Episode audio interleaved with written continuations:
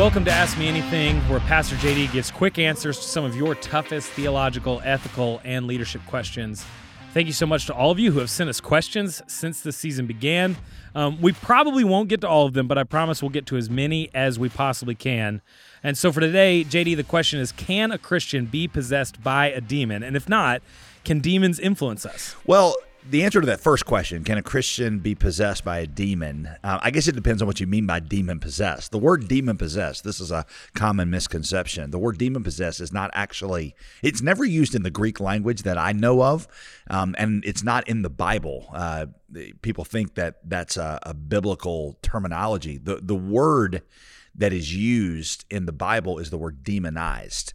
Uh, which actually broadens it a little bit. Um, so if you mean if you mean can a demon so overtake a Christian so that they have no will left and no ability really to choose right from wrong anymore? The answer is definitely no for the Christian. I mean, for, for multiple reasons. Romans guarantees us that in Christ, no sin or evil power can ever have ultimate dominion over us. And so, even what we see with Judas, um, because that is kind of what we think of as demon possession, where Satan enters his heart and takes him over. Um, yes, I don't think that can happen to a Christian. But if by by demonize. The word demonize, you mean can a demon influence or control us or afflict us? Uh, scripture, I think, indicates yes, even for the believer. Um, but his entry, his entry into our lives is because we allow him to come by by saying no to him in some area, or we um, or, or we allow ourselves to be influenced by listening to the lies that he whispers into our hearts. Um, l- let me start where I always start with questions like this. It's with C.S. Lewis's famous statement. Um, he said, Humanity always falls into two, what he called equal and opposite errors concerning demons. Either we take him way too seriously or we just don't take him seriously at all. Uh, I think Christians kind of fit in one of those two categories, you know, way too seriously or not seriously at all. Now, we can't just pretend that demons aren't real. I mean, to, to, to, say I don't believe in demons or the devil, I mean, you're cutting out a major influence, a major um, part of Jesus's teaching. Um, but we also shouldn't attribute every inconvenient circumstance, a, a, dead car battery, a traffic jam, the price, a price increase at Kentucky Fried Chicken. Uh, you don't want to, uh, you know, chalk all that up to spiritual warfare. Um, you know, recently uh, we had John Mark Comer here. He's written a, a, book called "Live No Lies." There are things in that book, by the way, that yeah, uh, you know, I, I see differently from uh, from from John Mark. But um, one of the things that, that I, I, think he points out so incredibly well is how this um, unholy triumvirate, the unholy Trinity, that Christians for two thousand years have warned about has kind of we sort of neglected it in 21st century America, and that triumvirate is the world, the flesh, and the devil. Um, he, he he defines it the devil as mainly coming in the form of deceptive ideas.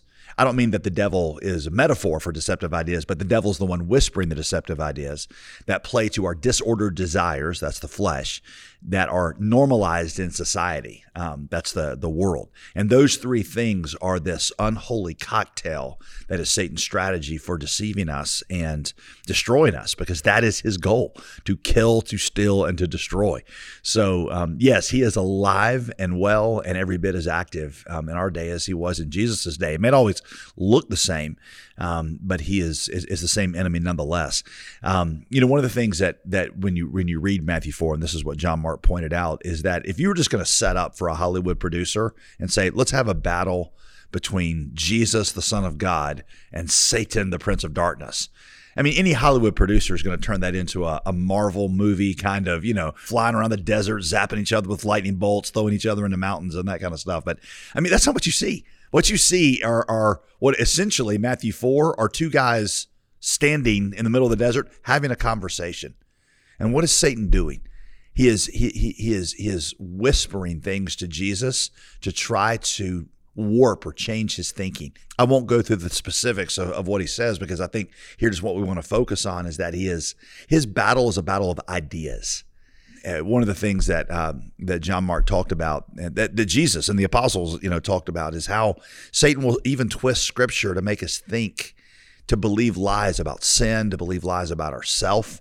Um, a really helpful exercise um, that's that I'm pursuing right now is is kind of writing those out. You know, it's it's actually very slow, a slow process for me. It's not like I just sat down and whipped up, you know. But I thought, like, what? How is Satan really, really lying to me? Let me give you just one or two examples. I actually have a on my Evernote on my phone. I have a, a file called prayer counter talking, and that's how I'm responding to Satan, like Jesus did. And I thought, like, it, for for me, um, materialism the, the devil sometimes will whisper ideas in my heart. But by the way, John Mark Comer, he called, he defined a devilish idea as a thought with a will behind it. I love that. A thought with a will behind it. You ever have this something that it's not it's different than just something you're thinking. It's it's almost like it's pressing its way in there. It's like it's almost like it's just captivating you and making you want to to think about it. And at the wrong times, that thought, thought comes in there. He says it's, it's, a thought that seems to have a will behind it. And for me, one of them is. Um, this lie I believe about money is that an abundance of money is the good life. And I think you there really can be no true happiness and peace and security apart from just having a lot of money um, I thought, all right, what specific verse would I use that would counteract that lie? And, and ask the Spirit of God in quietness and solitude, like Jesus was. What, what, what's the what's the response to that? And what I wrote down was, um, after praying about it, trying to listen to the Spirit, the verse was, "Lay not up treasures on earth." You know, where, where, where moth and rust corrupts, but lay up treasures in heaven. Because that that's counteracting that lie that that the good life is not treasures down here. The good life is, if anything, laying up treasures there that I enjoy. Um, here, here's another one. Um, when when when I get angry at other people, the lie that I tend to believe is you've got a right to be angry and to despise or look down on this person because it's not just irritation sometimes you just want to you, you, it's like you enjoy seething in anger and despising somebody else. After praying through it again, sitting in solitude like Jesus did in the wilderness, I didn't do it for 40 days, but in solitude, I, you know, the, the verse that kept coming, the Spirit of God, I, I thought was putting in my heart is that verse that Jesus taught us to pray every time we pray, forgive us our debts as we forgive our debtors because it means that I don't have a right to see them be angry. Um, so it's a battle of ideas, and we have to we have to identify those lies like Jesus did, and then counteract them with the proper scriptures. Um, specifically, though, it's not just a battle of ideas; it's also a battle of identity. Fascinating in Matthew four is that that Satan's lies often begin with the phrase, if you really are the Son of God. The irony is, the end of Matthew 3, that's what God the Father had just declared over Jesus. At his baptism, he just said, You are my beloved Son in whom I'm well pleased. And now Satan is taking this incredible identity, this thing that had to bring Jesus' heart joy and confidence and feelings of intimacy with the Father. The devil says, If if you really are the Son of God. It's like what he said to, to, to Eve in the Garden of Eden. If God is really good, does God really want you to have, um, you know, the good life? Jesus refused to go along with that lie. He believed what God had declared over him at his baptism. You are my son, um, in whom I'm well pleased. And he believed that instead of, of Satan's doubt. I, I do believe that gives us an indication that what Satan will often whisper in the heart of the person who's not fortified in the gospel is hey, God's not really happy with you. You're under judgment. Um, you're worthless. You have no future. The way that it's been in the past is the way it's going to be. You've been for, forsaken. You're abandoned. You're an orphan. God hates you. Some form of this lie, you've been separated from Him.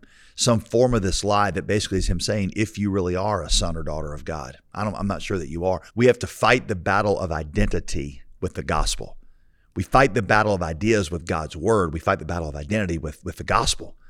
We have to say there's nothing I could do that would make God love me any more than he does right now. Jesus, when he said it is finished, he meant it is finished. There's no condemnation for those that are in Christ Jesus.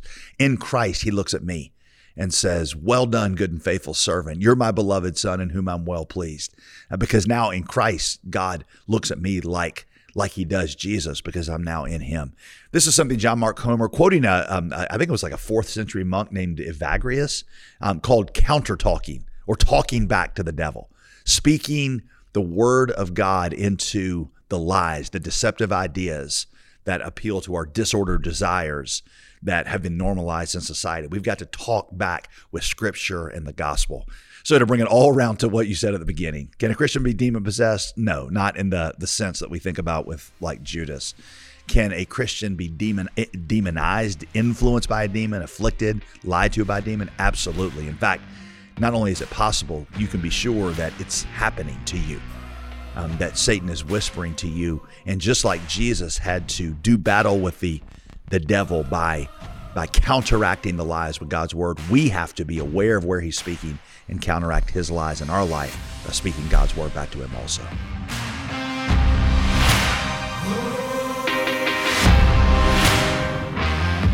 Well, guys, thanks for listening to Ask Me Anything today. And don't miss next week when Pastor JD answers a really tough question. Um, if a child wanders from the faith, is it the parent's fault? That's going to be a really tough one, but JD wants to dive into that, and we're excited to hear what he has to say.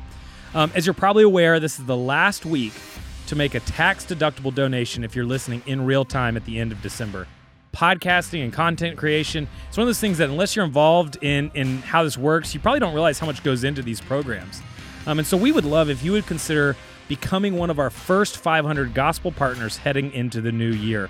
Um, gospel partners give monthly to our ministry to help cover the cost of just keeping our program going so people can hear um, this content. We have an audacious goal every year of giving away 10% of our revenue to church plants around the world, um, but we can't do it without your partnership. So we would love it if you would go to jdgreear.com uh, to learn more and donate today. And we'll see you next time on Ask Me Anything.